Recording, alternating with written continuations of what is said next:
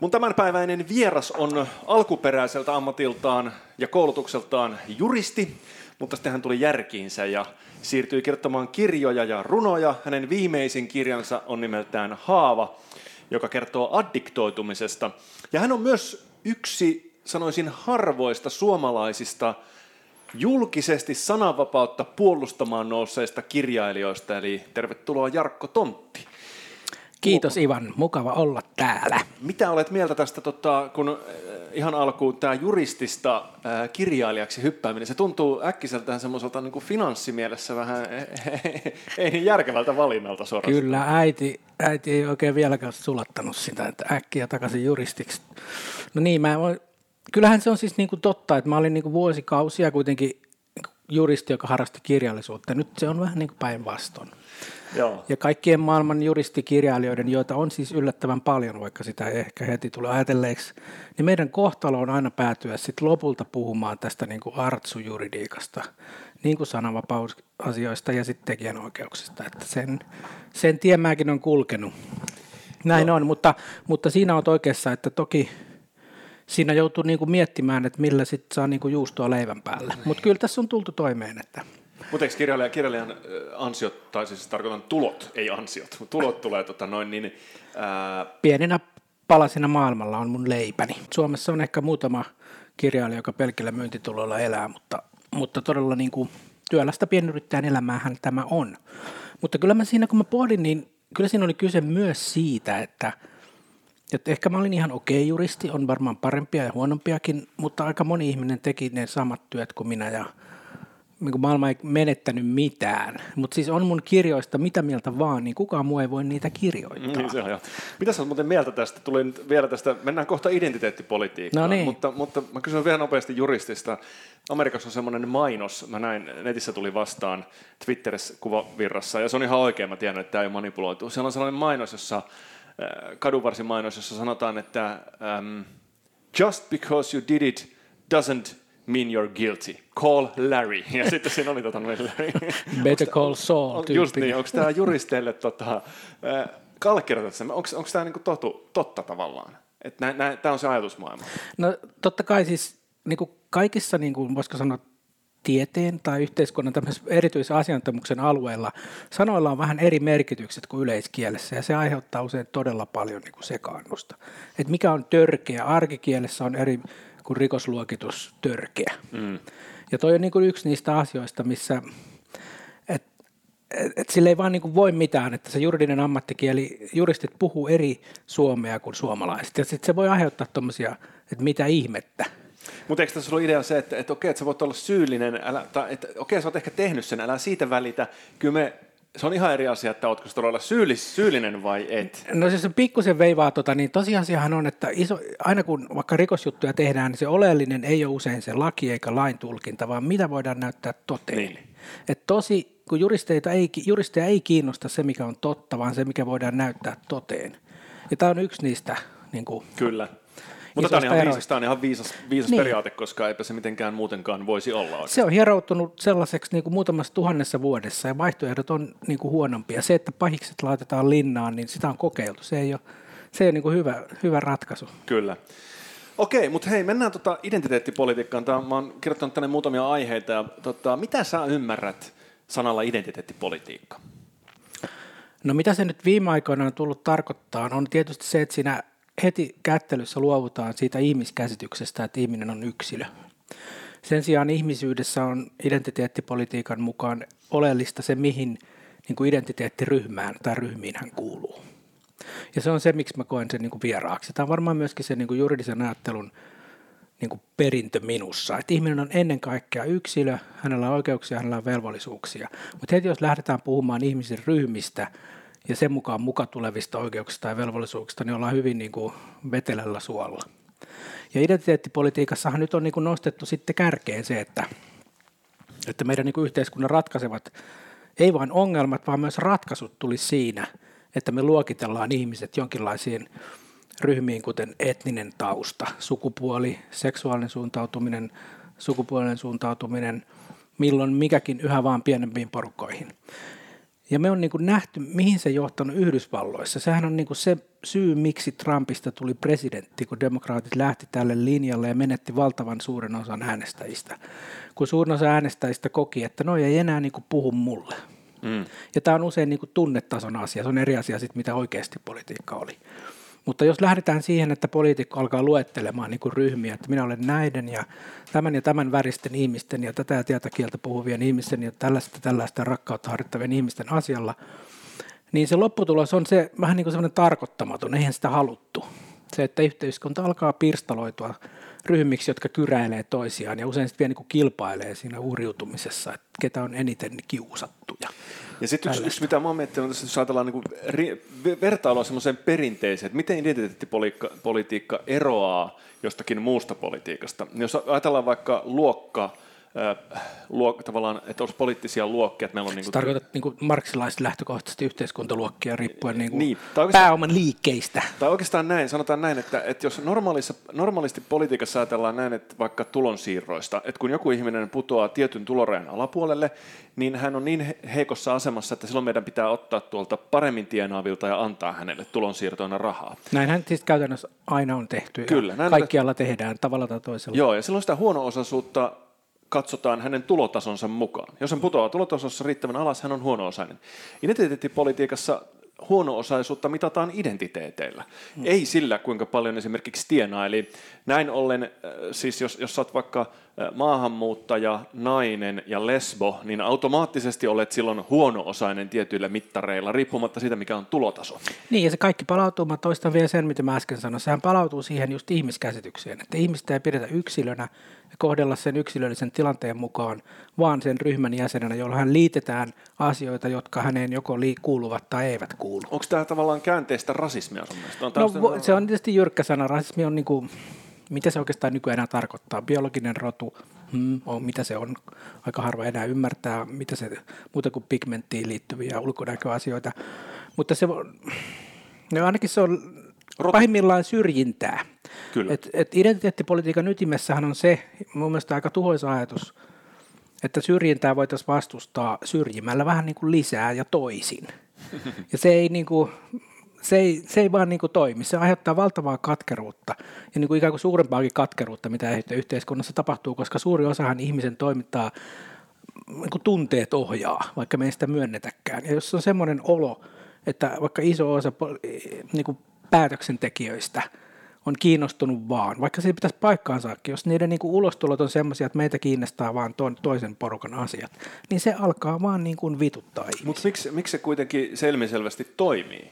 Et identiteettipolitiikkahan se, se kiinnostaa ihmisiä, näyttää myös niin, niin ja siis sehän ei ole mitään, tässä on ehkä ollut vähän kallillaan siihen, että se olisi jonkinlainen niin kuin punavihreä agenda, mikä se on, mutta sehän on myös, ja aika lailla, aika nopeastihan sitten Yhdysvalloista sehän kävi niin, että niin kuin kansallismieliset eri ryhmät siellä omaksu sen saman tavan puhua ja alkoi rakentaa identiteettipolitiikkaa ohjelmaa, joka ennen kaikkea oli niin kuin valkoihoiset niin kuin työväenluokan niin kuin miehet. Mm. Ja, ja siitä alettiin muodostaa semmoista samalla lailla niin kuin ryhmää, joka myös osittain perustelu, osittain liiotellusti koki, että he ovat niin kuin syrjittyjä. Ja näin va- poliittiset ääripäät lopulta ne aina muistuttaa aika paljon toisiaan, niin sitten vahvistaa toisiaan, ja ne elää siitä siitä niin kuin lietsonnasta, ja nyt mä enää unohdin, mitä sä olitko kysymys. Eikö niin, mä mietin, että miksi sehän kiinnostaa ihmistä. Esimerkiksi jos mä ajattelen, tota, tämä on mun mielestä hyvä esimerkki, tämä positiivinen syrjintä tai positiivinen erityiskohtelu, mm. joka siis, mä, vaikka mä kääntelisin miten päin sitä asiaa, niin mä en saa päässäni siitä mitään muuta aikaiseksi kuin syrjinnän. Se on syrjintää etnisyyden perusteella, jos sitä tiedät se positiivisen erityiskohtelun. Joo, joo, niin, niin, tota, eh, mutta siis on, on niin kuin valtava määrä ihmisiä, jotka ajattelee, että se on ok ei siinä ole mitään ongelmaa, vaan sen kuuluu ollakin niin. Niin, siinä on monta asti. Joidenkin mielestä se on ok, kunnes ollaan niin kuin asiat tasattu. Mutta me on näin kuin nähty, että se, se aiheuttaa myös niin kuin katkeruutta. Ja onhan meillä Suomessakin sellaista etnistä syrjintää, mikä oli tosi hämmästyttävää vielä munkin aikana. Jos sä olit ruotsinkielinen, niin sä pääsit niin kuin vai kaksi- vai kolminkertaisella niin kuin todennäköisyydellä oikeustiedettä opiskelemaan. Niillä oli ihan oma kiintiö. Siis Suomessa vähemmistö, joka on monessa mielessä hyvin etuoikeutussa asemassa useimmat mm. sen vähemmistön edustajista, ei missään nimessä kaikki. Ja, ja niin kuin tämän tyyppiset asiat, se aiheutti jo silloin semmoista niin kuin katkeruutta, että alemmilla pisteillä toi ihminen, niin kuin miksi, miksi, ja sitten on niin kuin joukko ihmisiä, jotka eivät saa opiskelupaikkaa sen takia, että joku toinen vaikka on etninen tausta tai, tai joku muu identiteettiryhmä toinen, niin se aiheuttaa kyllä syvää, syvää katkeruutta yhteiskunnassa ja se on asia, mikä pitää ottaa vakavasti. Kyllä, Totta, niin, mutta sä oot ollut itsekin vihreän, vihreiden jäsen, siis ihan puolueessa. Siitä on jo aika. Niin, Joo, kyllä, mä olin siis lainsäädäntösihteeri, eduskuntaryhmän ihan siellä ytimessä. Näin. Oli sä ehdolla itse vaaleissa koskaan? En ole ollut, mutta on ollut kyllä Helsingin äh, kunnallispolitiikassa esimerkiksi opetuslautakunnan jäsen, työväenopiston johtokunnan jäsen, että on ollut siellä niin kuin politiikan ytimessä. Nyt siitä on jo yli kymmenen vuotta. Ja täytyy sanoa, että, että, että kun varsinkin sitä niin kuin vihreiden niin kuin ihan sitä politiikan ydintä, sitä niin kuin eduskuntaryhmän toimintaa niin kuin päivittäin sisäpuolelta seurasi, niin kyllä mä, niin kuin se järkytys oli suuri ja pettymys oli suuri ja mä niin kuin jossain on sanonut. Mikä, mikä, mikä, miksi sä petyt siihen? No niin kuin sanoin, niin kuin, Vihreällä on hirveän hyvä julkikuva, kiitos ehkä toimittajien puoluekantojen tai ties minkä. Ja valvoimaisia vahvoja yksittäisiä persoonia, mitkä nousee verrattuna moniin muihin puolueiden valtavirtapolitikoihin. Mutta se todellisuus on ihan toista. Se oli osittain niin kuin, niin kuin shokeraavaakin juuri se, mitä tässä on puhuttu, mitä niin kuin, silloin kun ollaan oman porukan keskellä luotetaan siihen, että mitään ei voida ulos, niin minkälaisia vaikka niin kuin yleistäviä, halveksivia kommentteja niin kuin kansanedustajat tason poliitikot voivat sanoa nyt vaikka suomalaisista miehistä. Mitä, onko noita esimerkkejä? No, no vaikka kuinka paljon, mutta tota... No sano joku, no, sano joku. Niin, mutta mitä, mitä, mitä sä niin kuin ymmärrät, että se ei kun mä haluan kuulla sen, kuulla sen mitä se todellisuudessa tarkoittaa sitä. niin, no, no, jos sanotaan nyt semmoinen, mikä oli jo puoliksi julkinen, että jossain vaiheessa tuossa niin 2000-luvun 2010-luvun alussa esimerkiksi lähti somessa vihreässä piirissä kiertämään semmoinen niin kuin valokuva, missä oli jostain perussuomalaisten puolueorganisaatio, joku paikallisosasto kuva. Suomalaisia ihmisiä maaseudulta, miehiä. Ja heidän niin kuin pukeutumisensa oli hyvin erilaista kuin vaikkapa se niin kuin punavihreän aktivistin ydinjoukko, niin kuin tältä Kallion rytmipaarin liepehiltä, mm. tuulipukuja oli ja niin kuin aivan vääränlaisia silmälaseja ja kaikkea Joo. tällaista. Ja se niin kuin pilkan ja ylimielisen halveksunnan määrä, mikä tähän niin kuin valokuvaan liitettiin ja perussuomalaisiin puolueena, jota siis en kannata, olen puoluepoliittisesti sitoutumaton ihminen, enkä tiedä mitä äänestän seuraavissa vaaleissa, niin se oli, niin kuin, se oli niin kuin shokeraavaa. Ja, ja se, että, että on niin kuin poliittinen puolue, joka on hallituksessa vallassa ollut monta kertaa, joka sisällä on semmoinen niin kuin typerryttävä ylimielisyys isoon osaan suomalaisista kohdistuva, niin on, on sitä, mitä mä en vaan voinut hyväksyä. Mutta on tietysti on niin monia muita syitä. Mä en kirjailijana voinut hyväksyä, että kaikkien luovan alan työntekijöiden, kirjailijoiden – sosia- omaisuuden sosialisointia kannattava piraattiideologia on yhtäkkiä vihreiden valtavirta, jota puoluejohtajat ajaa. Niin. Et niin kuin ikään kuin sosialismia ei olisi kokeiltu, että voidaan ottaa toisen omaisuus. Mutta sitten kun se on netissä, niin se voidaan ottaa. Tämä oli muun muassa Ville Niinistö ja Heidi Hautala ajoi tätä linjaa vuosikausia.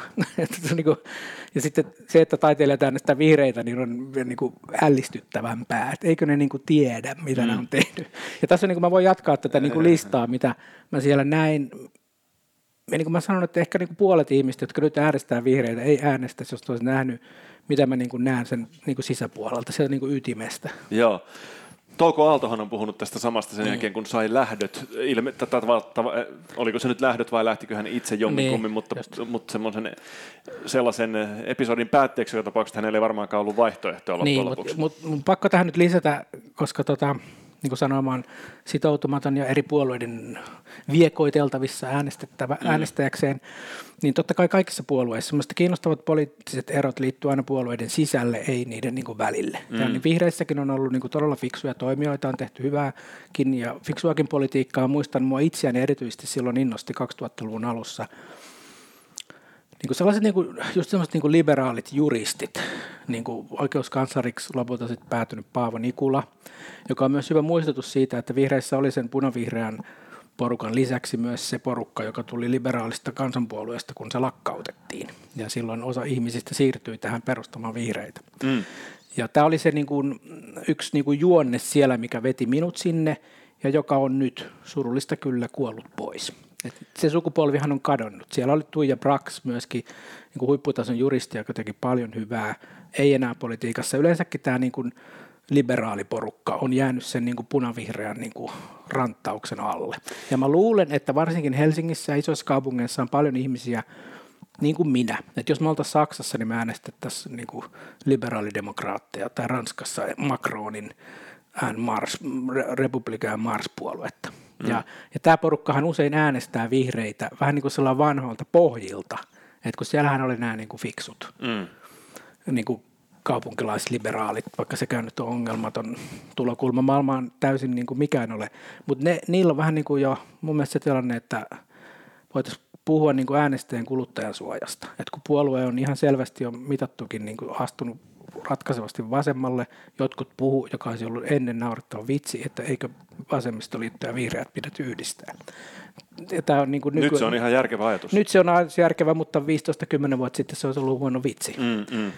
Niin mä sanon, että täällä on niin kuin iso joukko äänestäjiä, joilla ei ole puoluetta, jotka, jotka niin kuin kulu, äänestäjän kuluttajan suoja on vakavasti uhattuna, koska he todennäköisesti äänestävät vanhalta pohjalta puoluetta, joka on hyvin erilainen kuin se on ollut ehkä kymmenen vuotta sitten.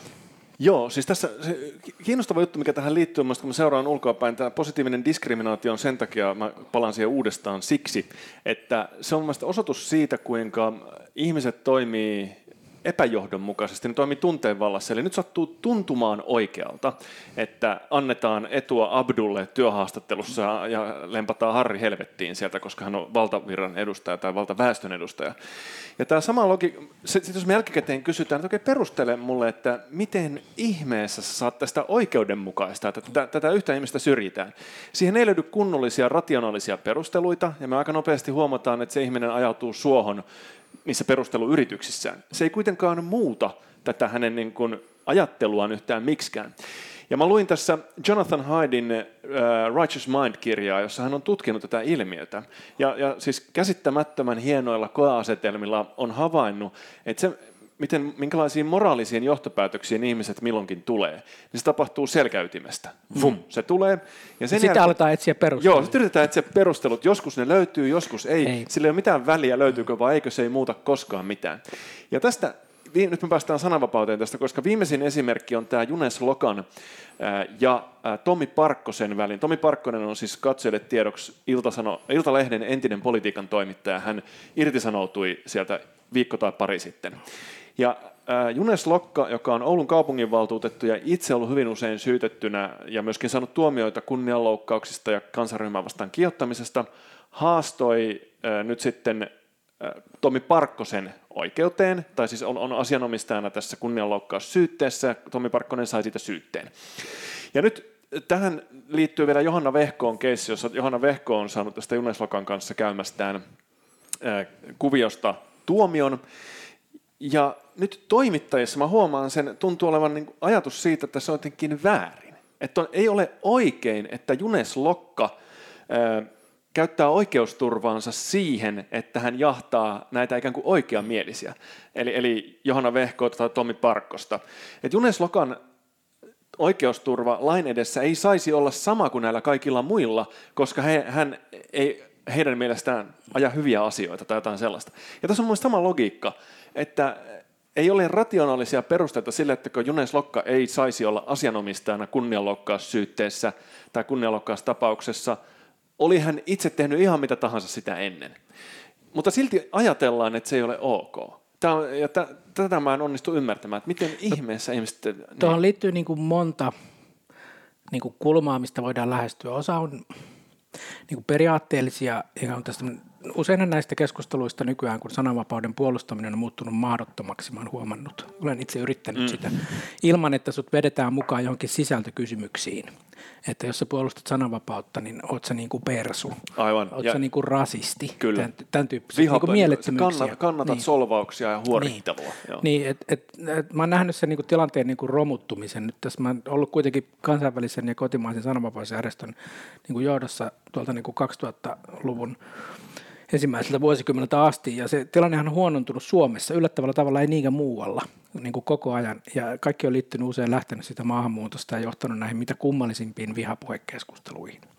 No niin, ja jos tästä nyt edetään hiljakseen eteenpäin, niin, niin kyllä mä näen siinä niin kuin valtavat kaksoistandardit, että samat usein toimijat, joilla ehkä on erilaisia agendoja, niin ovat niin kuin syvästi järkyttyneitä yhteiskunnassa vellovasta vihapuheesta, mutta sitten ovat sitä mieltä, että, että siinä, että Johanna vehkoa, vaikka on, on saanut tuomion kunnianloukkauksesta, niin se on sitten jotenkin ihan eri asia. Mm. Mun mielestä se juuri paljastaa sen ytimen, että meidän, jos me lähdetään näillä sisältökysymyksillä, että olla, haluan olla hyvän puolella, ja tästä, tällä periaatteella annetaan meidän myös niin kuin tulee ratkaisu, mikä on sananvapauden rajat, niin, ongelmissa tullaan olemaan aina.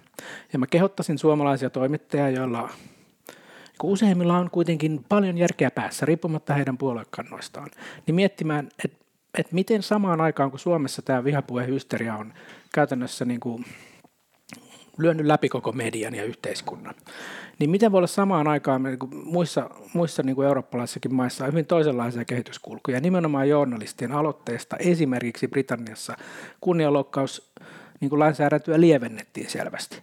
Siellä on journalistien järjestöjen pitkän kampanjoinnin tuloksena ja muiden ihmisoikeusjärjestöjen on niin, että, että kunnianloukkauksesta voi saada vain tuomion, jos on oikeasti se rikoksen uhri kärsinyt jotain niin kuin vakavaa haittaa, serious harm. Mm. Ja jos tällainen lakimuutos olisi tullut Suomeen tai saataisiin, niin, niin ei vehkoota tai parkkostakaan. Ei, ei olisi mitään mahdollisuutta edetä tällaisilla kanteilla. Kyllä. Ja, ja mikä valtava niin kuin sananvapauden niin kuin vahvistuminen siitä tulisi. Kun nykyään se on aivan niin kuin uskomaton mielensä pahoittamisrikos. Siis, että niin kuin, subjektiivinen tunnetila ja sitten etsitään sitä niin kuin loukkaamistarkoitusta. Et niitähän tapahtuu Suomessa niin kuin tuhansittain, tuhansia varmasti päivittäin. Mm. Ja sitten jonkinlaisella niin kuin lotolla sieltä joku nostetaan. Ja, ja siinä oikeasti siis, tässä, tässä, mä oon pöyristynyt. Ylen viimeisessä sanassa oli tästä keskustelua just vähän aikaa sitten, ja siinä tota, Jussi Kari, joka on myös asianajaja, Joo, niin hän, hän selitti, että tuomioistuimet on ihan linjakkaita tässä ja antaa hyviä tuomioita näyttöön perustuen. Mm. Mutta syyttäjä ja poliisi, se on täysin syyttäjälaitoksesta kiinni, mikä etenee milloinkin syytteeseen ja minkälaista työtä poliisit tekee, se vaihtelee paikasta päivästä ajankohdasta toiseen. Ja tämä, tämä aiheuttaa oikeusturvalle varmaankin sitten ongelman niin kuin nimenomaan tämän lain kohdalla. Niin, no yleensäkin, no se johtuu, että poliisillahan on tietty mahdollisuus aina niin kuin keskeyttää tutkinta ihan resurssipulankin takia, mikä on ihan ymmärrettävä, niin kuin sanoin, että kunnianloukkauksia tehdään Suomessa niin kuin tuhansia päivittäin, mm. ja mikä niistä etenee on tosiaankin aikamoista lottoa. Mutta, mutta se niin kuin suuri vaara se niin kuin periaatteellisella ja sitten oikeastaan hyvin käytännölliselläkin tasolla se, mikä tähän niin kuin lottokoneiston kaltaiseksi muodostuneeseen niin kuin peliin on tullut, on se, että silloin kun ihmiset ei voi tietää, missä se sallitun ja kielletyn raja menee, niin sen seurauksena on itsesensuuri, joka on niin kuin kaikkein tehokkainta sensuuria. Että ei tiedetä, mitä saa sanoa ja mikä on niin kuin kunnianloukkaus. Onko tyhmäksi sanominen? Ja sitten se natsi nyt ilmeisesti on jo vähän niin kuin ei saa sanoa. Entäs kommunisti? Mm. Entäs, missä no, se... se... Natsi, korjaan, natsisika. Natsisika, no niin. niin. Ja kyllä mä niin sanoisin, että meidän kannattaisi niin miettiä sellaistakin näkökulmaa, että avoimella yhteiskunnalla, liberaalilla demokratialla on niin hintansa. Ja se hinta on se, että jotkut ihmiset käyttää oikeuksiaan aika hemmetin tyhmällä tavalla. Mm. Ja mä niin toivoisin, että, että Suomessa olisi enemmän ihmisiä, jotka on niin valmiita maksamaan sen hinnan, kun ne miettii, mikä on sitten se vaihtoehto sellainen niin kuin kyttäyskoneisto, pelko koko ajan niin kuin pepun alla, mitä mä sanon, loukkaantuuko joku, tuleeko syytä, mitä, tuleeko Twitter-kohu, joka murskaa mut, Kyllä. tai tämän tyyppisen. Ja tämä on, niin kuin, se on epäterveen yhteiskunnan merkki, jos, jos tämmöinen niin kuin pelon ja epäluulon niin kuin ilmapiiri leviää. Ja monesta, sanotaan Yhdysvalloista tänne katsottuna, niin täällä ei sananvapautta ole koskaan ollutkaan tässä maassa, niin. mutta sä oot itsekin siitä kirjoittanut, että ei Suome, Su- Suomessa on ylevä käsitys siitä täällä, että jos me mennään kysyä tuosta kadulta ihmisiltä, niin ne jokainen sanoo, että Suomessa on mahtava sananvapaus. Ja itse asiassa lehdistövapausmittauksessa Suomi on aina niin, kärjessä. Niin, ja joku poliitikkokin taisi kun tuli tämä lehdistövapausmittaus, jonka mä tiedän ihan hyvin näitä järjestöjä, jotka teki, mä tunnen ne ihmiset, jotka näitä mittauksia siellä on laatimassakin. Ja sehän on ihan eri asia, mediavapaus, kuin, kuin sananvapaus, joka on ihmisoikeus, joka kuuluu kaikille. Näin on. Lehdistövapaus, ja sitten joku poliitikkokin selitti, että ei meillä ole mitään sananvapausongelmia, kun meillä tämäkin Ja se, siinähän mitataan siis, se on kyselylomake, mihin monet ihmiset niin kuin pyydetään vastauksia, siellä kysytään niin kuin median rahoitustilanteesta ja ihan niin kuin eri asioita. Ja, ja siis Yhdysvalloissa, taisin viimeksi mainita, kun Tere Samanlahti oli vieraana täällä, mutta Yhdysvallat on huonosti sijoittunut tässä lehdistövapausrankingissa jossain 450 kieppeillä siellä, vaikka Yhdysvalloissa aivan varmasti on vapaa media. Ja, ja se johtuu, tämä huono sijoitus johtuu pitkälti myös Donald Trumpista, eli kun hän on hyökännyt mediaa vastaan, siis mm. siis sanalli, verbaalisesti, mm. niin tulkitaan, että, että median vapaus olisi jollain tavalla uhattuna. Mutta eihän se ole, ei hän ole mitään voinut tehdä. Niin, että ja siis kiinnostavaa hän... on myös se, että ei Yhdysvalloissa demokraattien niin kuin riveistä tästä Trumpin aikana tullut mitään vaatimuksia, että sananvapautta pitäisi jotenkin juridisesti rajoittaa. Ei mitään sellaista vihapuheen hysterian kaltaista, mikä Suomessa on, että mm. vaaditaan, että ei ole usein sitä juridista osaamista, että oikein niin ymmärretään edes, mitä vaaditaan, halutaan vaan lisää, jotenkin ikään kuin rikoslaki olisi se keino saada ihmiset käyttäytyyn hyvin. Se on niin. se vähän huono keino. Aivan älytön ajatus, joo. Ja tota... Pahikset vankilaan asenne. niin. Sehän on se, niin kuin, just se selkäydinreaktio, että joku tekee jotain ikävää, no nyt sitten otetaan se niin kuin valtion väkivaltakoneisto Aivan, käyttöön. joka ikisessä käänteessä se, se on apula.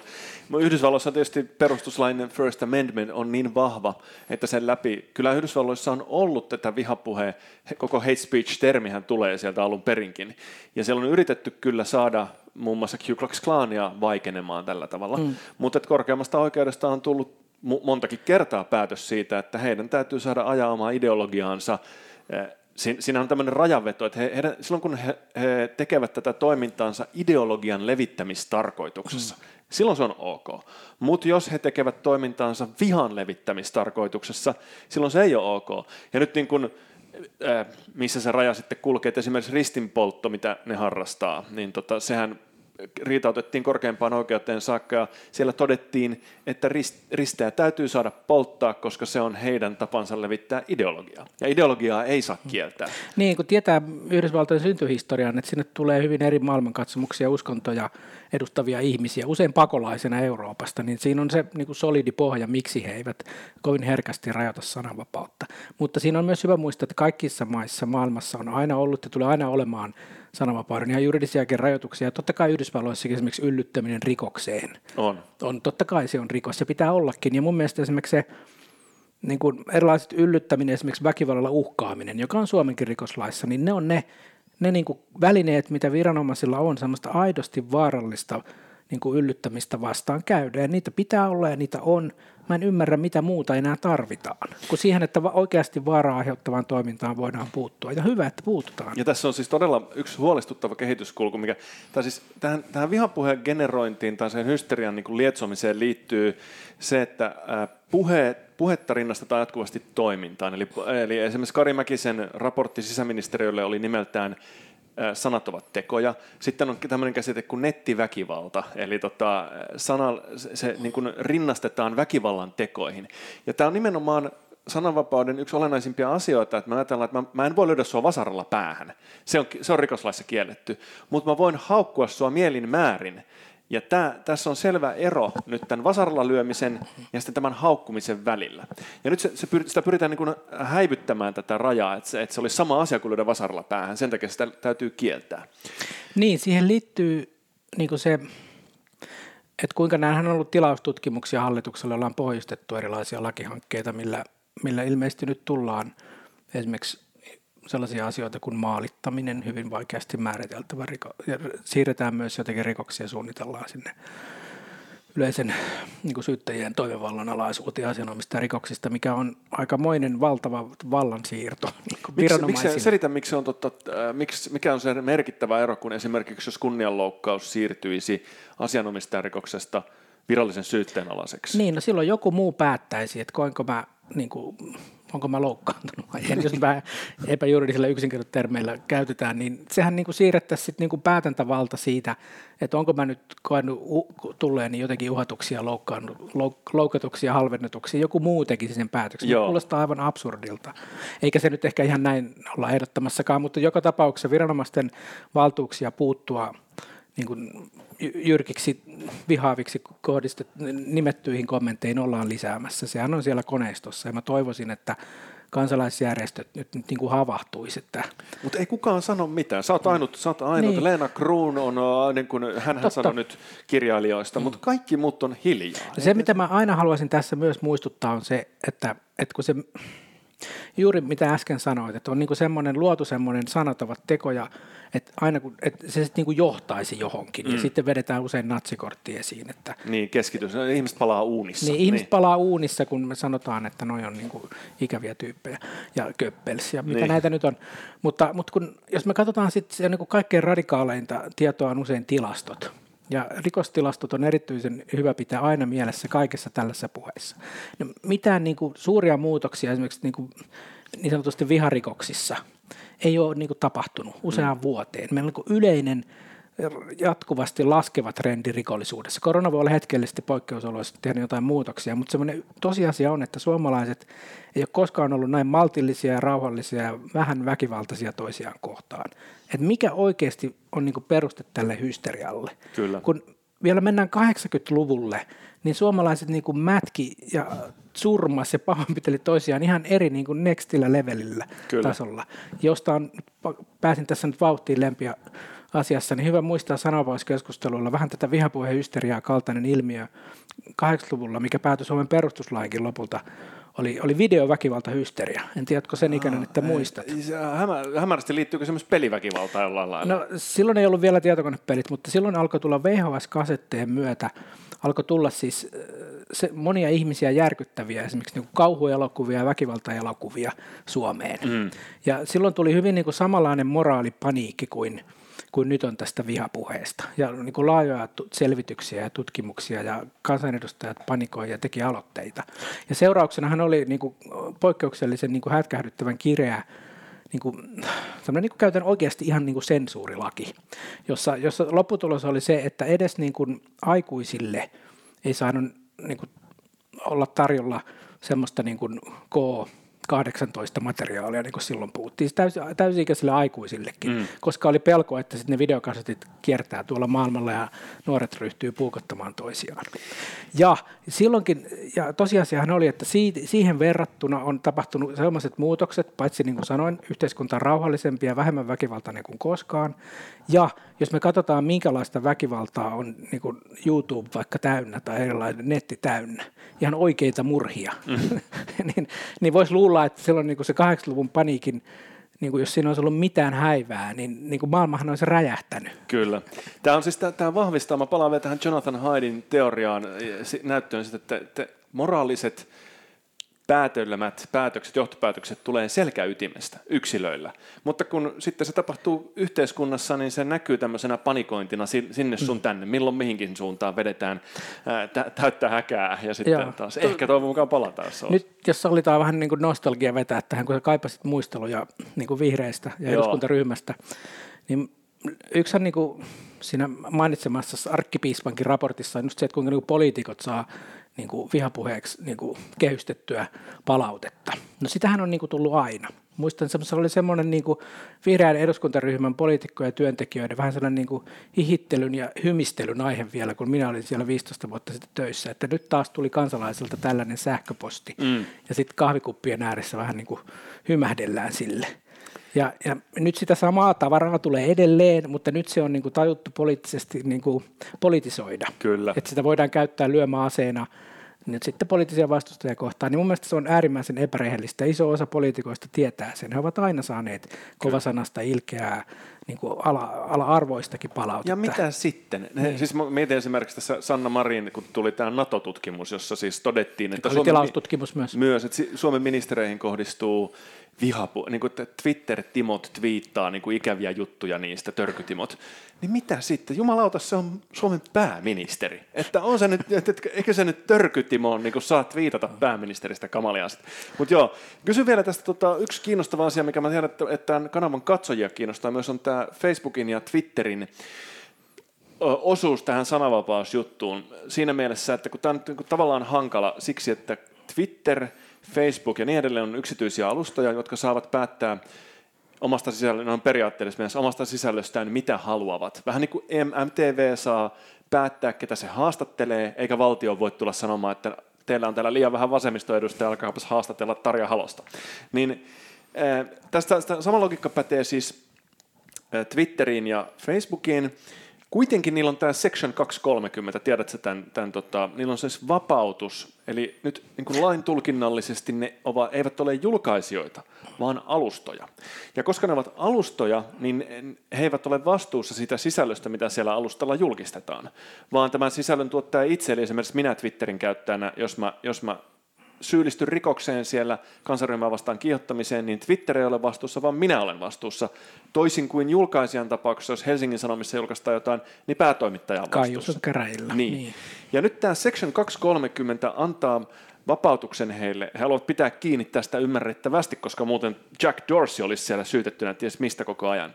Mutta jotta he voivat pitää tämän Section 230 äh, ikään kuin kiinni siitä, se edellyttää, että ne todella on alustoja eikä julkaisijoita. Ja siinä tapauksessa, jos aletaan esimerkiksi ähm, editoida viestejä, poistaa viestejä, äh, siivota käyttäjiä pois sisällöllisillä perusteilla, niin nehän alkaa tehdä silloin sisällöllisiä valintoja. Eli heistä tulee ikään kuin julkaisijoita. He eivät olekaan enää vaan äh, niin puhelinyhtiö, joka välittää viestejä kansalaisilta toisille, vaan puuttuvat siihen viestintään, mitä siellä tapahtuu. Ja tämä asettaa kyseenalaiseksi sen, että onko tämä Section 230 enää oikeutettu niiden kohdalla. Oletko miettinyt, että ymmärrätkö tämän, tämän logiikan Joo, tässä? No, jos ajatellaan nyt yleensä sitä niin kuin somealustojen niin kuin asemaa ja sitä niin kuin sananvapauskulmaa, mitä se niin kuin vaikuttaa siihen. Tämä ei ole mikään yksinkertainen joko tai asia. Kun ne saapuivat, ja siis senhän käytännössä Twitter nosti Trumpin niin kuin presidentiksi ilman, ilman Twitteriä Trump ei olisi saanut valtamediassa, kun republikaanienkin kallellaan olevat mediat vastustivat häntä, niin ei olisi ollut mitään mahdollisuuksia. Mm. Et niin kun, se on ollut aika monelle tämmöiselle niin poliittisen muutoksen moottori on ollut, että on syntynyt kanavia, poliitikon saanut yhteyden suoraan äänestäjien somealustojen kautta. No niin, tämä on nyt niin kuin se, ja mä, mun kokemus nimittäin sanoin kansainvälistä sananvapausjärjestöstä on, että se on äärimmäisen tärkeää niin kuin kehittyvissä maissa, vaikka Afrikassa, edelleen sananvapauden kannalta, missä niin kuin on ihan oikeasti, ei vaan ole niin kuin rahaa tehdä kunnolla mediaa, niin saa blogata ja twiitata, niin on ihan oleellista. No niin, mutta jos me ajatellaan tilannetta juuri nyt, niin tosiasiahan on, että joillakin näistä somealustoista, ennen kaikkea puhutaan Facebookista ja Twitteristä, ne on, ne on niin isoja vallankäyttöjä, ne on kasvanut niin isoiksi niin kuin yrityksiksi, että ne on jo niin kuin, ne on, ne on ne on globaaleja niin kuin valtioita melkein valtiossa, mm. jo, joiden niin kuin esimerkiksi sisäinen linja, että mitä ne poistaa ja mitä ne ei poista, niin sillä on enemmän vaikutusta sananvapauteen kuin vaikkapa Suomen niin kuin lainsäätäjillä. Mm. Se merkkaa ihan enemmän, mitä, mitä niin kuin piilaaksossa sanotaan, minkälaiset niin kuin päivitykset poistetaan, niin se merkkaa niin kuin de facto tasolla suomalaisten mahdollisuuksia ilmaista mielipiteitä paljon enemmän kuin se, mitä eduskunnassa päätetään. Mm. Ja tämä on ongelma.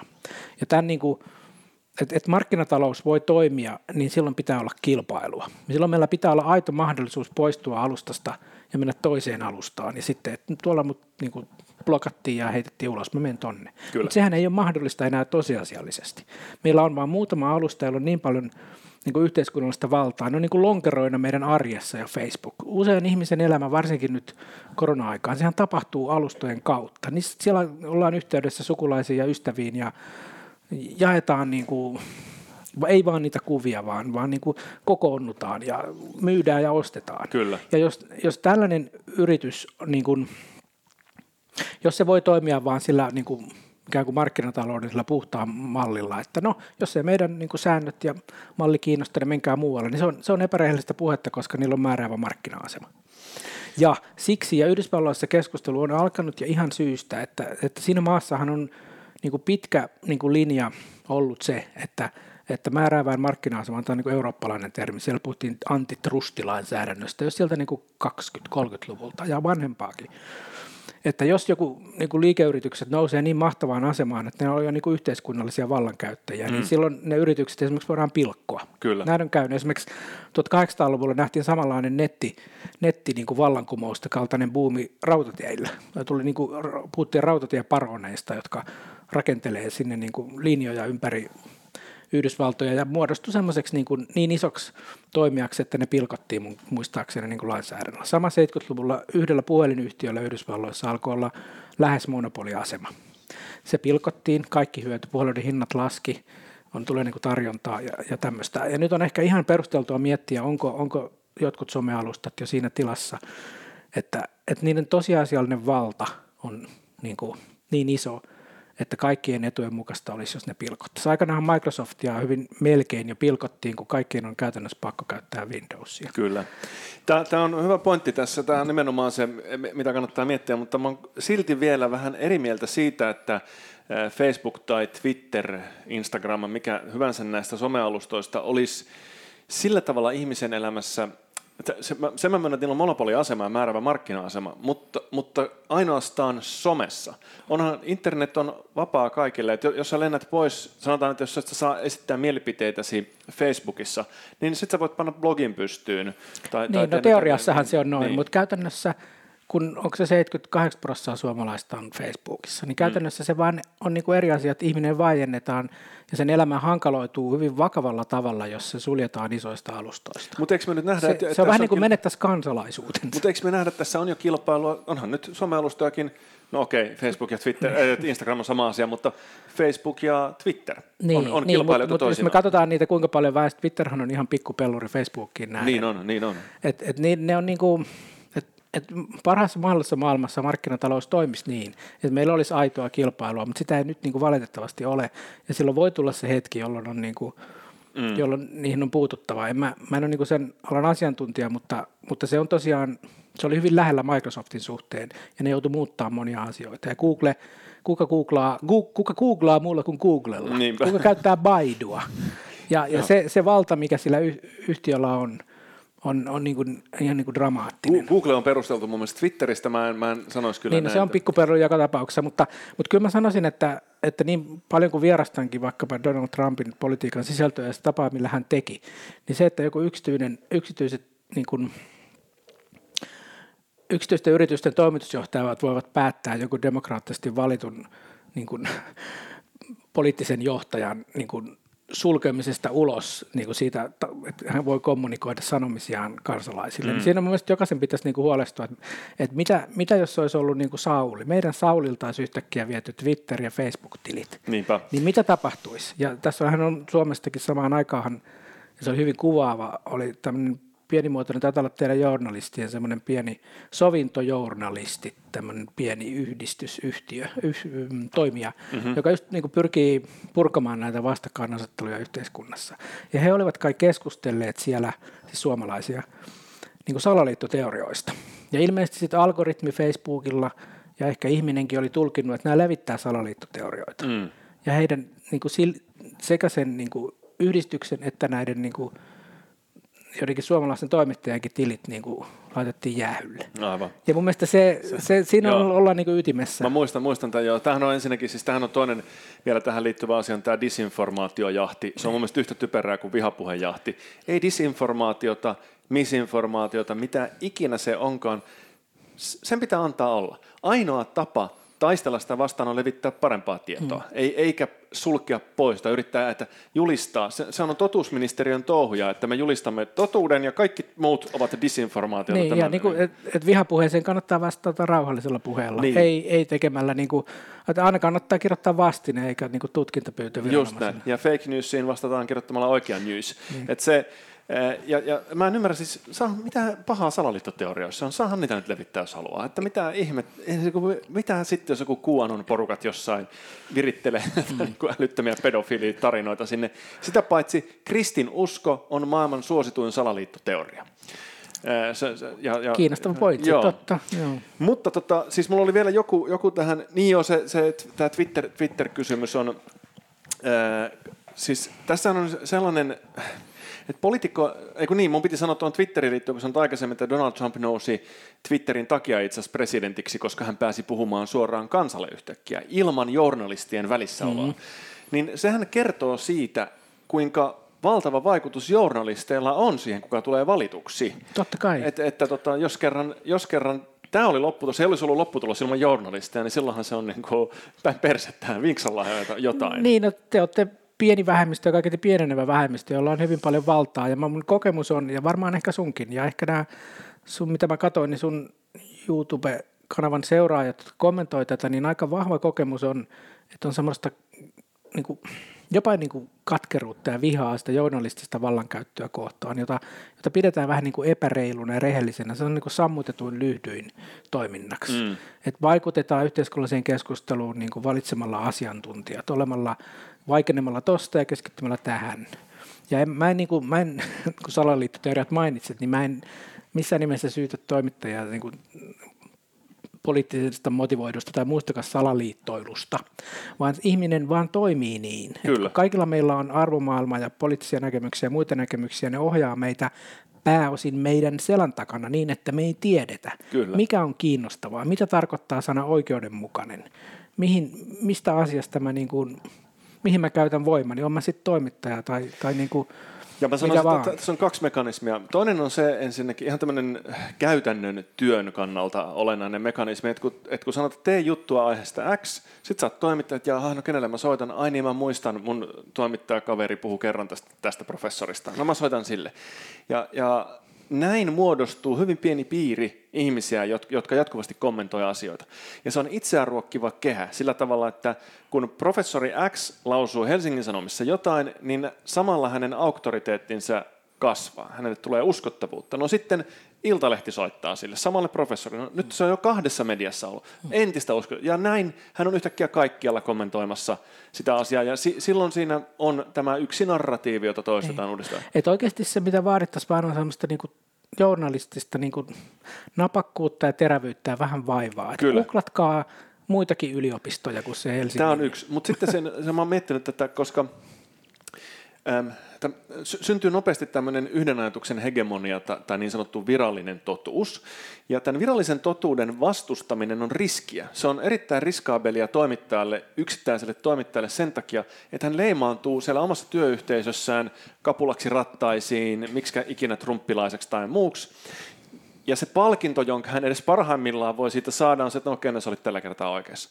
E, niin kuin, että se, joo, että ihan hyvä, että sait tämän toisen äänen tänne. Mutta mä oon nähnyt näitä niin kuin, yrityksiä ajojahtiin toimittajien kohdistuva, jotka ei mene valtavirran mukaan, niitä näkee aika paljon. Joo. Niin ihan vaan kansalaisena sosiaalisessa mediassa, että alkaa olla semmoista, niin kuin, kehystetään ton jutun tyypin tekemisiä tuohon suuntaan ja sitten sen uskottavuutta heikennetään ja tällaista. Ja se, on, se on todella vaarallista, jos me tavoitellaan, niin kuin mä luulen, että ainakin virallisesti useimmat tavoittelee, että hyvä yhteiskunta on sellainen, missä mahdollisimman monen erilaisia näkemyksiä niin kuin kiista asioista tulee esiin. Kyllä. Ja se on se, mihin toimittajien pitäisi niin kuin tähdätä, eikä, eikä yrikään vaikuttaa mihinkään suuntaan. Niin val- Te val- pystytte val- siihen, tehkää sitä. Val- valita aina se, se turvallisin mahdollinen äänellä. Niin. kun Sinä... Mäkin kun olen ollut oikeustieteellisessä tiedekunnassa niin kuin tutkijanakin, kuten väitöskirjaa, niin tiedän kuinka samalla lailla ajatteleva pieni porukka on esimerkiksi ne juristiprofessorit, jotka on jatkuvasti isoja vallankäyttäjiä, paitsi että he ravaavat eduskunnassa antamassa lausuntoja myös, että niille aina soitetaan niille. Mm.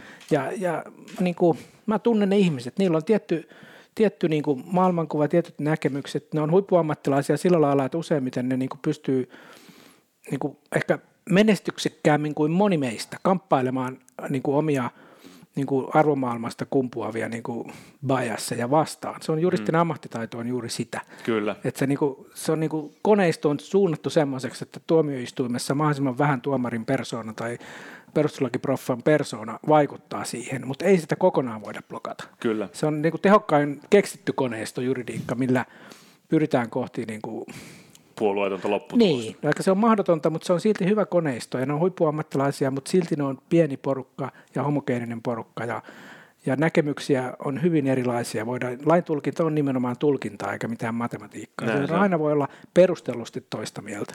Joo, yksi asia vielä, mikä tähän liittyy, tähän journalismin, että et, olisi Jeesustelua väittää, et, ettäkö perussuomalainen, konservatiivinen setämiesääni ei olisi jollain tavalla sivuutettu tämmöisessä valtamedian keskimääräisessä ulosannissa. Ja Totta yksi, kai, yksi, yksi, yksi syy sille on se, että journalistit ja myös valtion virkamiehet, kaikki semmoiset poliitikot, jotka, jotka on äänessä yhteiskunnassa, ne pääsääntöisesti valmistuu yhteiskuntatieteellisestä ja humanistisesta tiedekunnasta, joka on läpikotaisin akateemisen punavihreän feminismin läpäisemään semmoinen ideologian mylly.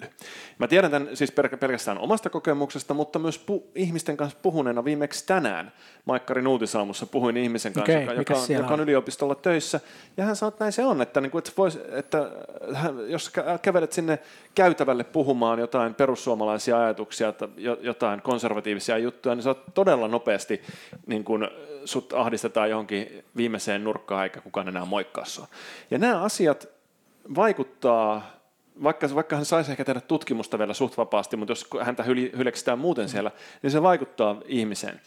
Ja, ja kun äänessä oleva, luo, se, ne ihmiset, jotka on yhteiskunnassa äänessä, valmistuu tämän ideologisen myllyn läpi, niin se saa aikaan sen suhteettoman suuren edustuksen lopulta siinä äänessä sitten ää, verrattuna siihen, mikä on kansalaisten, mitkä on kansalaisten ajatukset.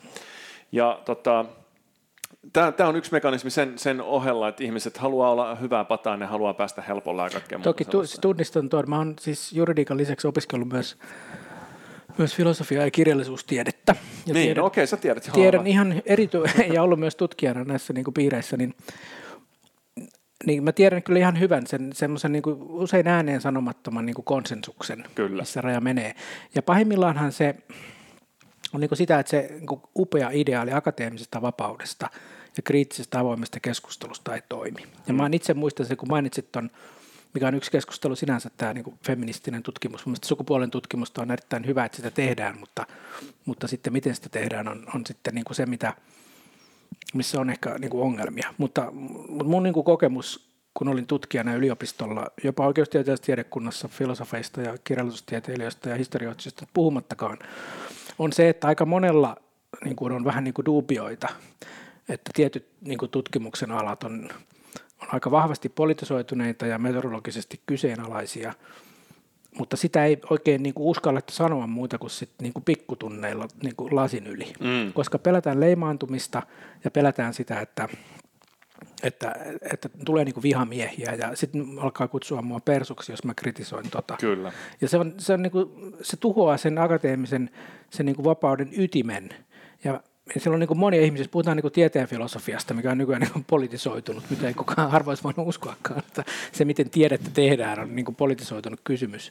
Niin meillä on monia, ne kaikki niin kuin filosofeissa on paljon semmoisia, hyvin niin kuin semmoisen niin kuin empiirisen niin kuin, metodologian kannattajia, jolle niin kuin, se on niin kuin lähtökohta tieteen teolle. Ja heillä voi olla hyvinkin niin kuin isoja kriittisiä kommentteja sanomatta siitä, mitä iso osa humanista tutkimusta tehdään. Ja tämä on tietysti niin kuin iso kysymys. Niin, mutta, mutta nyt, kun sen aika olisi, niin he eivät sitä tee. Mm koska, koska he leimautuvat sitten niin kuin persuiksi. Jos sanon jotain kriittistä sukupuolen tutkimuksen niin kuin piirissä tehdyistä joistakin asioista, niin, niin tulevaisuuteni on uhattuna, joku kostaa, mut kehystetään perussuomalaiseksi. Ja tämä on erittäin niin kuin vaarallista, koska tiede ei edisty muuta kuin avoimella kriittisellä keskustelulla, missä lähtökohta on, että mitä mieltä vaan saa olla, ja paras mielipide voittaa. Kyllä. Ja, ja Suomessa yliopistomaailma humanistisissa tieteissä, osassa yhteiskuntatieteen ja myös siellä – ehkä vähemmän kuin muualla, mutta myös oikeustieteessä, niin on ongelmissa tämän kanssa. Siellä on paljon julkilausumattomia asioita, mitä ei sanota, vaikka salaa ollaan mieltä. Kaikkein huvittavinta, mä oon siis puhunut tästä eh, biologi, siis hänen biologi, vaan siis tota, noin niin, so, so, mikä hän on koulutukseltaan, siis solu, solu, molekyylibiologi taitaa olla, tai jotain sinne mm. päin, en nyt muista ihan tarkasti. Kuitenkin puhuin hänen kanssaan Twitterissä siis yksityisviesteillä, kun mä oon twiitannut näistä sukupuoleen liittyvistä kysymyksistä. Niin hän sanoi mulle, että hän ei, ää, tota, että hyvä, että sinä sanot näistä ääneen, koska he eivät voi. Siis biologit mm. ei voi sanoa ääneen sitä, että saatana soikoon on kaksi sukupuolta biologiassa, näin, näin se on. Siis biologisesti on kaksi sukupuolta, mm. hedelmöittävä ja hedelmöittyvä. Ja se ei muutu siitä muuksi, et, että sitä sanakikkailua harrastetaan tai jotain tällaista. Mutta biologit ei uskalla sanoa sitä. Nythän kyllä yksi Atte Komonen kirjoitti sitä erittäin hyvän tekstin Tieteessä tapahtuu lehteen, kuinka biologiassa on kaksi sukupuolta ja se on järkevää olla näin, koska niin selitetään suvullista jatkumista ja tämä läpäisee koko eläinkunnin ja bla bla bla bla bla. Mutta sukupuolen tutkimuksessa se on epäedullista sille aktivismille, jota he har- harrastavat, tämän ääneen sanominen. Sen takia se, pitää, se empiria, joka me havaitaan jatkuvasti maailmassa kahden sukupuolen välillä, se pitää pyyhkiä pois. Se on hirveän vaikeaa. Kaikki näkee silmillään jotain ja, kaikki teoriat on rakennettu kauniisti sille ajatukselle ja ne toimii. Mutta yhtäkkiä se kaikki pitäisikin saada pois. Ja sen takia tämä selitykset monista sukupuolista ja niin poispäin törmää jatkuvalla syötöllä ongelmiin. Ja ne ongelmat sivutetaan, ne on kaksoistandardeja, jotka vaan sivutetaan, koska muuten jouduttaisiin toteamaan, että no perkele soikoon, niitä on kaksi. Ja nyt se, mitä, mitä mä vähän haarahdun tästä nyt jo eteenpäin, tämä pointti, mitä mä halusin alun perin sanoa, oli se, että biologit eivät uskalla sanoa tätä, mikä on mielestäni aivan käsittämätön asia. Se, mihin, mikä tässä, mihin tämä humanistinen puoli kiinnittää huomionsa, on se, että kun yksilö syntyy koiraaksi tai naaraaksi biologisessa mielessä, niin on monia tuhansia tapoja tulla koiraaksi tai naaraaksi. On se ilmiasu, fenotyyppi vaihtelee, siellä on hirveä variaatio, mutta pohjimmiltaan jokainen on jompaa kumpaa kahdesta sukupuolesta. Sitten on hyvin pieni vähemmistö vielä olemassa, jotka on sukupuolettomia. Ihmisissä on sukupuolettomia todella, todella vähän, ja nämä sukupuolettomat, se ei ole sukupuoli. Eli sukupuoli on kaksi, ja sitten on olemassa kategoria sukupuoleton, joka ei ole kumpaakaan sukupuolta. Näin ollen sukupuolia on ainoastaan kaksi kappaletta biologisessa mielessä. Ja tätä yritetään häivyttää. Ja biologit eivät uskalla tulla sanomaan, että näin ei ole. Niin, no mitä mä siis on, en todellakaan ole asiantuntija tällä alalla, mutta, mutta niin kuin miten sä sit, niin kuin suhtaudut siihen kysymyksenä, koska mä olisin niin tosi kiinnostunut lukemaan tästä tehtyä tutkimusta, esimerkiksi kuinka paljon biologia vaikuttaa ihmisen käyttäytymiseen ja niihin asioihin, mitä meidän kulttuurissamme niin kuin puhutaan niin kuin miehisyyden kategorian kautta ja naisen, niin paljonko siinä on niin kuin kulttuuria, paljonko on omaksuttuja tapoja ja perinteitä, jotka voisivat olla toisin, mutta me on opittu tapoja olla, mm. vaikka miehiä ja naisia. Miten se tähän, joka on mielestäni hirveän kiinnostavaa, koska Joo. siis no niin kuin lähtökohtaisesti, kun mä olen vapausaatteen kannattaja, niin mä kannatan, että yksilöt saisivat tehdä mitä vaan, kunhan ne eivät muita vahingoita. Kyllä. Ja, ja sehän ei ole nyt niin kuin mahdollista, kun meillä on valtava niin kuin perinteiden taakka niskassamme, ja se liittyy aika paljon siihen, myös siihen, niin kuin, myös niin kuin, kuinka sukupuolta niin kuin il, ilmennetään mun niin arjessani. Mitä sä tähän öö, sanot? Ja mä siis tosiaankin tiedän, että mä en tiedä vastauksia. Tämä, tämä mä oon tästä eri mieltä. Tästä, ähm, tai siis siitä mä oon samaa mieltä, että kulttuuri vaikuttaa joiltain osin ja sitten osittain, että tämähän on tutkimusta, jota tehdään ähm, Eli se on ympäristö vai geenit, kumpiko on se niin kuin määräävä tekijä, nature or nurture. Ja sitten yritetään selvittää näiden kahden eroa. Ja siitä on olemassa tutkimusta, voin tulla kohta siihen. Se, mitä mä en ymmärrä tässä kulttuurin äm, vaikutuksen vastaan taistelemisessa, on se, että me ei voida koskaan kytkeä sitä pois. Et jos me muutetaan kulttuurin vaikutu, vaikutus ihmiseen, niin se ei se katoa, se muuttuu toisenlaiseksi.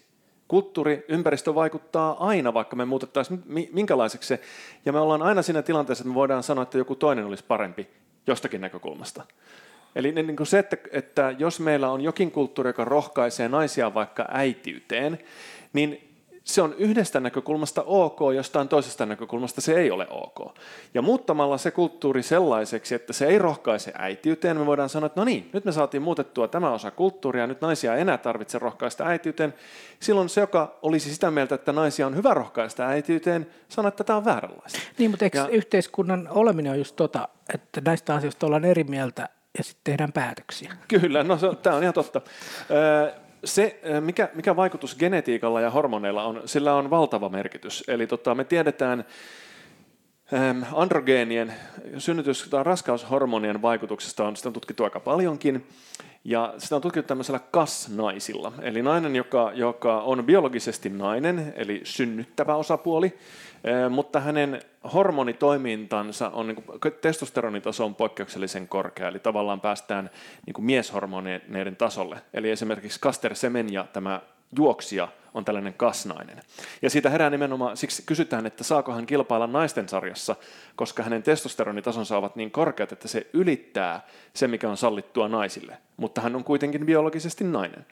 Ja kun tämmöisiä ihmisiä on tutkittu, näitä kasnaisia, niin siellä on selvä yliedustus STEM-aloilla. Eli, ne, eli nämä kasnaiset ovat yliedustettuina niin sanotuissa miestyypillisissä ammateissa esimerkiksi. Niiden leikki on erilaista. Ne leikkii rough and tumble leikkiä enemmän, ovat kiinnostuneita enemmän asioista kuin ihmisistä ja niin poispäin. Ja tässä me nähdään se hormonien valtava vaikutus, mikä se, se raskaushormoneiden vaikutus tämän yksilön preferensseihin myöhemmin. Ja nyt se, mitä kutsutaan niin kulttuuriksi, niin sehän muodostuu ihmisten keskinäisestä toiminnasta, kuinka ihmiset toimivat.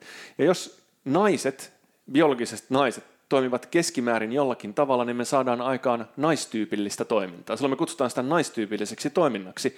Ja siitä muodostuu se stereotypia, kuinka naiset toimivat.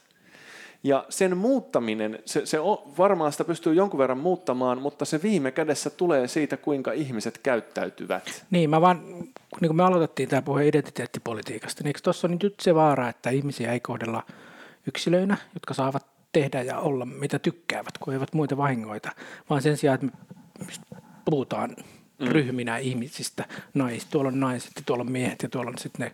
Mun mielestä, eikö, mä, mä oon nimenomaan sitä mieltä, että saa tehdä, että jos, jos nainen haluaa, jos, jos enemmistö naisista haluaa hoitoalalle, niin kuin näyttää haluavan, mm. ei se ole mikään ongelma. Mitä ongelmaa siinä on? Juu, miksi, siis, miksi pitäisi saada muutettua? Niin, sinne... Mulla vaan sellainen tuntuu, että, että sukupuolen tutkimusta todellakin tarko, tarvittaisiin, että tästä, mistä juuri nyt puhumme, josta tiedän vähän, mm. niin olisi enemmän niin kuin tietoa, kun sitten on nyt erittäin niin kiivaita mielipiteitä. Siis äh, sukupuolen tutkimus Ainakin, on... Ainakaan siitä, niin kuin, kuinka, mä en ole nähnyt mitään, missä kuinka niin kuin solidisti pystyttäisiin määrittelemään eri tilanteissa, mikä on nyt sitten vaikkapa niin kuin, biologian määräämää toimintaa ja mikä on sitten kulttuurista opittua ja Tätä on siis täsmällisesti sitä on vaikea, äh, vaikeata tota, erottaa, että mikä on mitäkin. Kaksostutkimuksessa voidaan tehdä eroja sen suhteen, mikä on ympäristön ja geenien vaikutus, mutta sehän ei kerro siitä, mikä on vaikutus niin sanotulla kulttuurilla johonkin vaikka sukupuolen representaation, että, että kun tyttö syntyy tähän maailmaan, niin hän näkee tyttöjä ainoastaan sairaanhoitajina, joten sitten hänkin haluaa sairaanhoitajaksi. Se ei kerro tästä, se kertoo ö, kaikesta geenit versus ympäristö, ja, ja ympäristöön lasketaan kaikki geenien ulkopuolinen, ne jopa ne raskaushormonit, koska ne ei ole yksilön omia, vaan ne on äidin, eli tulee ympäristöstä. Mutta tätä ympäristön tai kulttuurin vaikutustahan voidaan arvioida esimerkiksi eläinlajeja. Eli jos me katsotaan, sanotaan vaikka parental investment, eli kuinka paljon aikaa investoidaan jälkeläiseen, niin me huomataan, että kaikissa nisäkkäissä, pois lukien muutamia apinalajeja, kaikissa nisäkkäissä synnyttävä osapuoli investoi huomattavasti enemmän.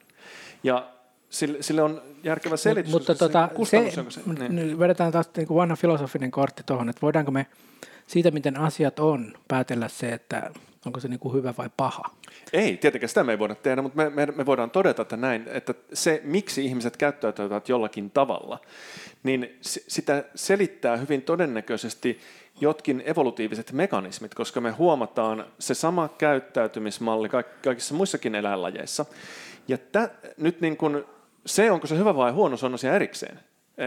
Ja jos siihen voidaan vaikuttaa vaikka nyt sit kulttuurin keinoin, niin eikö silloin pitäisi pohtia just sitä, että mikä on hyvä ja mikä paha, eikä sitä niin kuin. Joo, tuo on hyvä kysymys, että sitten mä sanoisin... Ja siis mä oon nyt tässä paholaisen asiana ja se on mä hyvä. tiedän asiasta aika vähän ja, ja en mä niin kuin teeskentele tietäväni, mutta, mutta, mutta niin solidia tutkimusta mä en näe kovin paljon tästä. Tämä on niin politisoitunut koko asia. Mutta mä en ymmärrä, se, se, se on mulle epäselvä esimerkiksi tämä, että tota, miksi on huono asia, miksi äh, sukupuolien, äh, siis ammattien segregaatio – eli, eli sukupuolittuminen, se, että on voimakkaasti naisten aloja, voimakkaasti miesten aloja. Mitä, mitä se haittaa?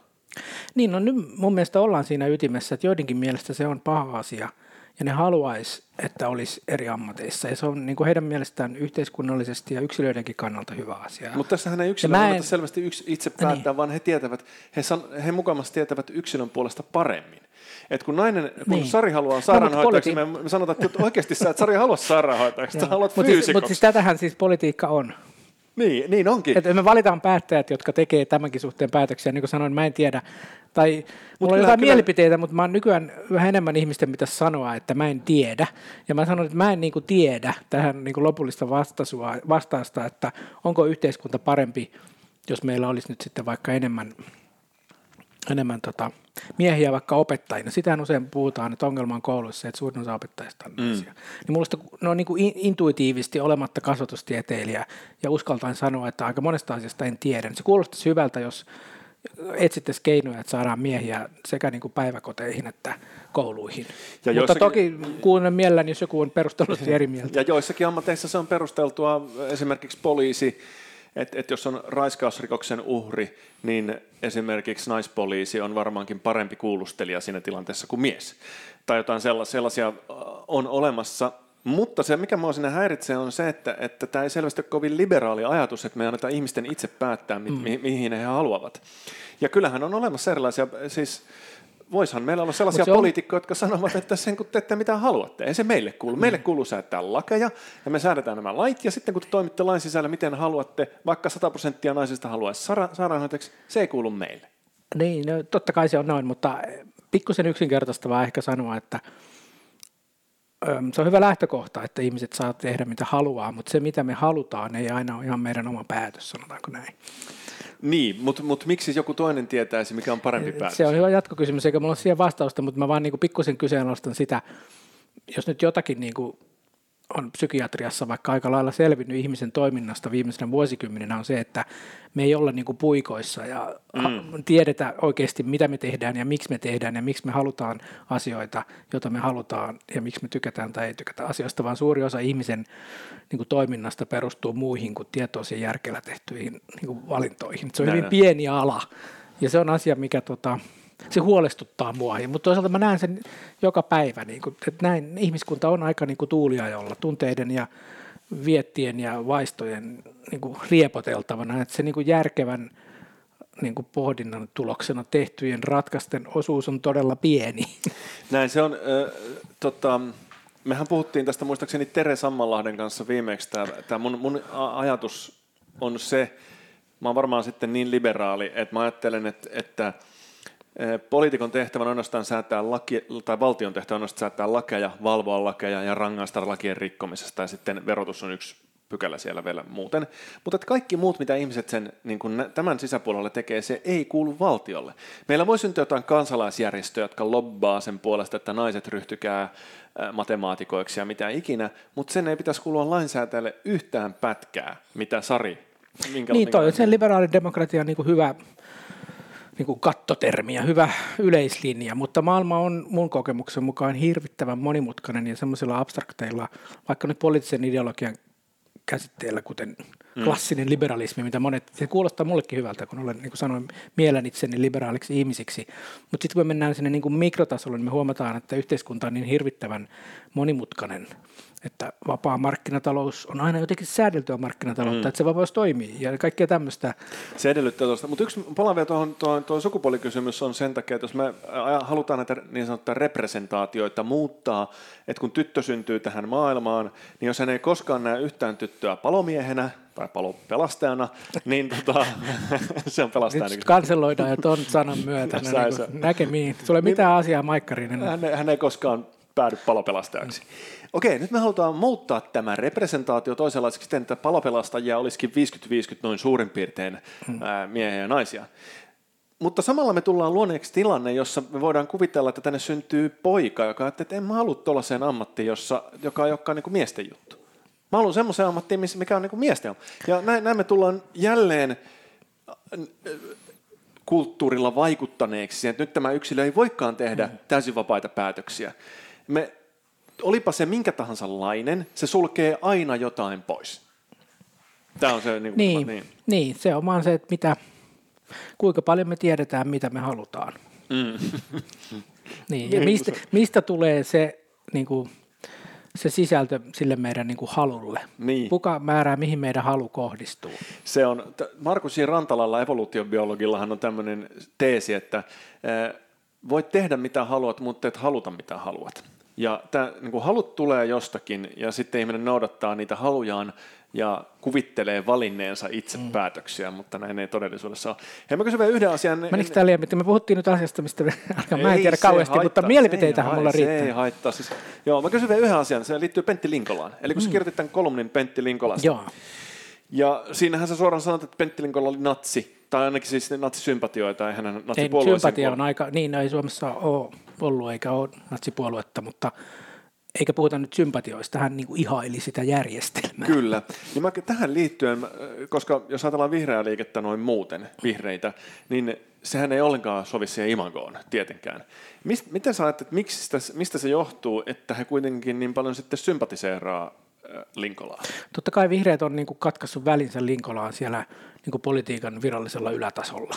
Ja niin kuin, että me emme kannata tätä. Ja, mutta siis totta kai hän oli myös niin kuin al, siellä alkuvaiheessa voimakas vaikuttaja ja ja sekin mukaan, niin kuin sanoin, että mä järkytyin monesta asiasta, kun kansain vihreän niin kuin liiton toimintaa sisältäpäin, oli myös se, että kuinka paljon siellä niin kuin aktivisteissa on niin kuin voimakkaasti Linkolaa sympatisoivia ihmisiä. Et meillä on tota, hetkinen, kuka se nyt on? Nyt ihan vain esimerkkinä tulee mieleen joku helsinkiläinen kaupunginvaltuutettu, Stranius. Hän oli niin kuin yksi sellainen, joka niin kuin jollakin sähköpostilistalla oikein niin kuin ylisti sitä niin kuin Linkolan hänelle suomaa herätystä. Ja siinähän onkin ihan, ei niin kuin edes vitsinä, vaan ihan oikeasti ihmiset puhuvat ympäristö- luonnonsuojeluherätyksestä, jonka Linkola on saanut aikaiseksi. Ja mm. se on ihan niin kuin mielestä fakta, kun tätä touhua on katsellut vuosikausia, että siinä puhutaan sellaisesta uskoon tulon kaltaisesta havahtumisesta. Ja hän on niin kuin profeetta ja hänen suhtaudutaan niin kuin profeettoihin usein suhtaudutaan, että paljon antaa anteeksi, kun hän on kuitenkin tuonut sen sanoman ja herättänyt mm, meidät. Mm. Se, on, se on todella vaarallista. Ja paljonhan sitä sympatiaa edelleen on, vaikka totta kai vihreät on irtisanoutunut niistä niin kuin väkivaltaratkaisuista. Se on täysin selvää. Mutta semmoista niin kuin, kummallista niin kuin ymmärrystä sieltä nyt löytyy. Että mun mielestä oli todella shokeraavaa, että meidän niin kuin ulkoministerimme, nyt kun Linkola vuosi sitten kuoli, niin oikeasti ihailevan twiitin laittaa. Että miettikää, mitä olisi niin kuin missä tahansa useimmissa muissa maissa. Kun Kuka Suomi... hän oli siis silloin ulkoministeri? Haavisto. Haavisto, joo. Niin, niin. vuosi sitten kun Linkola... Ah, vuosi sitten. Noin niin vuosi ah, sitten niin siitä on niin lyhyt aika, joo, totta. Joo. Niin, niin Haavisto laittoi twiitin, jossa hän niin suuresti muisti tätä Vihreän, liitteen alku, Vihreän liiton alkuvaiheen suurta vaikuttajaa, jonka hänetkin herätti ympäristö tai jotain tämän tyyppistä. Niin miettikää nyt niin oikeasti, mikä skandaali voisi tulla jossain muussa maassa kuin Suomessa. Mm, mm. Että olisi joku journalisti edes, mitä ei yllättäen tullut, että tämmöinen niin runoilijan planttu joutuu tästä huomauttamaan, että, että meillä ulkoministeri ylistää niin kuin avoimesti kansanmurhaa ja natsiaatetta ylistänyttä niin kuin niin. toimia. Ainakin ja, siitä olisi voinut kolumnin kirjoittaa. No ainakin, ja siis niin kuin, mitä enemmän mä sitä ajattelen, ja mikä on nyt poliittinen tilanne, että meillä oikeasti aika niin kuin jyrkkääkin äärioikeisto politiikka on niin kuin nousussa, mm. niin sitten niin mun niin kuin alkaa niin kuin pää, mä, mä en pysty prosessoimaan tätä, että miksi ei kukaan puutu siihen, että sitten on ihan avoimesti sitä niin kuin natsiaatetta tööttävä ihminen, joka, johon sitten jotenkin niin kuin eri säännöt, että kun se on se profeetta. Tässähän on tämä, tavallaan tämä sama logiikka ulottuu monelle muullekin osa-alueelle, esimerkiksi etnonationalismiin. Eli jos ajatellaan, että on tätä etnonationalistinen kansallismielinen liike, joka on, että on suomalaiset geenit ja muuta, puhdas suomalaisuus siellä geneettisellä tasolla, se ei missään nimessä käy, se on täysin niin kuin rotuoppia ja kaikkea muuta, mutta sitten kuitenkin saamelaiset on alkuperäiskansa, joka on nimenomaan puhdas kansa, joka, jota ei saa sekoittaa muuhun. Kulttuuri, kaikki niin kuin heidän pitää saada pitää. Se on etnonationalistinen ajatus. Mutta se, se hyväksytään siksi, että he ovat alkuperäiskansa, kun se niin YK on jonkun lauselman mukaan tässä on alkuperäiskansa, mutta ihan yhtä vähän geneettisesti se on alkuperäiskansaa kuin mikä tahansa ei mitään alkuperäiskansoja olemassakaan, on niin kuin yksi ihmisrotu. Kyllä, mä on lähdetty mieltä. Afrikasta ja sitten hajannuttu, että et joidenkin luokitteleminen alkuperäiskansoiksi on se on oikeasti se on, niin syrj, se on niin. syrjintää. Mä se on mieltä. aina jonkun syrjintää. Mutta että, yhtäkkiä se käy. Jostain syystä niin. se on niin kuin, niin kuin täysin ok. Et mä aina, niin kuin, että kun näitä asioita pyörittelee, tulee mieleen se, että mä haluan olla hyvän puolella – niin kuin saamia puhuvia ihmisiä on Lapissa kohdeltu niin kuin törkeällä tavalla Kyllä. Niin kuin useiden vuosisatojen ajan. Niin kuin raakaa rasistista syrjintää. Mutta mikä se tie ulos näistä ongelmista on, niin syrjintää ei mun mielestä voi vastustaa syrjinnällä. Samaa mieltä. Vaan se, että, että aletaan ihmisiä ko- kohtelemaan niin kuin yksilöinä ja yhdenvertaisina, jota ketään ei saa millään perusteella syrjiä. Tässä on kaksi eri tasoa. Lainsäädännön taso, eli lainsäädännössä kaikki asetetaan yhdenvertaiseen asemaan mikä lähes kokonaan toteutuu Suomessa, ei tosin ihan. Ja sitten tämä kansalaisyhteiskunnan taso, miten kansalaiset kohtelevat toisiaan, se on kokonaan eri asia kuin, että jos meillä on yhdenvertaiset lait, niin edelleen siellä voi olla rasisteja. Edelleen ihmiset voivat ajatella rasistisesti, ja sitä ei voi pyyhkiä pois jollain lainsäädännöllä tai minkäänlaisilla. No ehkä kehitetään tulevaisuudessa joku kone, jolla voi imeä ne pois päästä, mutta siis näin. Ja sitten se, se on mä oon joskus miettinyt tätä rasismi ajatusta, että, että monet ihmiset suhtautuu siihen kuin se olisi laitonta.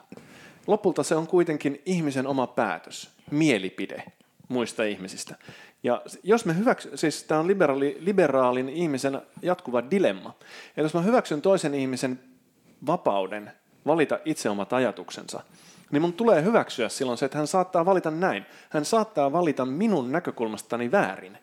Mutta silti mulla ei ole oikeutta mennä sanomaan hänelle, että sä et saa tehdä noin. Niin, ja se on siis se, mikä, miksi mä on niin viihdy, en viihdy hyvin, kun ulkomailla asunut, ja suomalainen yhteiskunta on mulle semmoinen niin perus viihtymättömyys on kokemus täällä. Ja se on just se, että meillä ei ole semmoista, niin kuin, no se näkee puoluekartalla, meillä ei ole liberaalidemokraattista puoluetta, on ollut yrityksiä ja meillä on vain niin erilaisia kollektivistisia puolueita, joilla on kaikilla tämä niin ryhmäidentiteetti mm. lähtökohta. Ja mä, niin kuin, että, että mä en voi olla ainoa. Mä, niin kuin, että Ranskassa tuli niin kuin demokraattinen vallankumous, kun Emmanuel Macron perusti liberaalidemokraattisen ihan uuden liikkeen mm. ja pyyhkäsi niin kuin kaikki vanhat puolueet niin kuin sivuun että et ollaanko me nyt niin, niin erilaisia, että et täällä ei ole edes niin koko puoluetta. Kun täällä, on, täällä on liberaalipuolue, mutta se, se on aivan marginaalinen, mutta niin, se on, olemassa, kai, se on niin. olemassa, sille ei ole kysyntää. Et se, niin, että et meillä on niinku se, että et me suvaittaisiin juuri se, että olisi niinku aidosti suvaitsevaisia ihmisiä, että ne suvaitsee äh, radikaalistikin eri mieltä olevia ihmisiä, eikä, eikä pyri niinku, mm. vaikka sitten vaientaa niitä, niin se, se on niinku ihan, ihan poissa olevaa niin kuin lokerikko tässä suomalaisessa yhteiskunnassa. Me ollaan niin kuin kaikki, jos ajatellaan aatehistoriaa, semmoisia niin kuin hegeliläis, snellmanilaisia kollektivisteja, ja sitten marksilaisuus on siitä vaan niin kuin kasvanut yksi. Ja Kyllä. Identiteettipolitiikka ja nationalismi ja punavihreä identiteettipolitiikka, ne on niin kuin samaa myllyä. että että missä, niinku, missä semmoista ihmistä kuin minä, joka haluaisi ihan oikean liberaalin demokratian, eikä niinku semmoista, niinku, semmoista niinku kulissia. Mutta kyllä niitä on täällä vieraana käynyt, että Tere Sammalahti oli mun mielestä, se on, hän on just tämmöinen ihminen. Siis se ongelmahan tulee, eihän, ei mun ole mitään vaikeuksia hyväksyä itseni kaltaisesti ajattelevia tai lähes itseni kaltaisesti ajattelevia. Mutta entäs sitten niin kylmänviileä rasisti? tai natsi, niin kuin Linkola. Mm. Siinä se nyt on. Nyt testataan sitä sitä liberaaliuden rajaa, että et, et, tuleeko se tosiaan jossakin vastaan. Ja tässä myös Linkola-tilanteessa, natsitilanteessa... Ja mä en missään nimessä ollut vaiontamassa Linkolaa, mistä se oli hyvä, joo. että hän kirjoittaa, mitä se ajattelee, koska jos huoneessa on natsi, niin mä haluan tietää, kuka se on. Erittäin, joo, joo. Ja sitten plus, että siis se oikea tapa on sanoa, että minä olen eri mieltä. Niin olen jyrkästi eri mieltä tämän ja tämän ja tämän takia. Ole sinä toista mieltä. Kerro sinä, miksi sinä Mut olet näin, eri Näin, joo. Hyvä. Hei, kiitos Jarkko Tontti. Tämähän meni äh, melkein kaikki maailman asiat käytiin siinä läpi. Ei ihan, eli... Runouden nykytilanteesta, mitä puhuu? Perhana, soiko mä tehdä runoudesta mitä, mutta se onkin, sä saat tulla ensi kertoa siitä.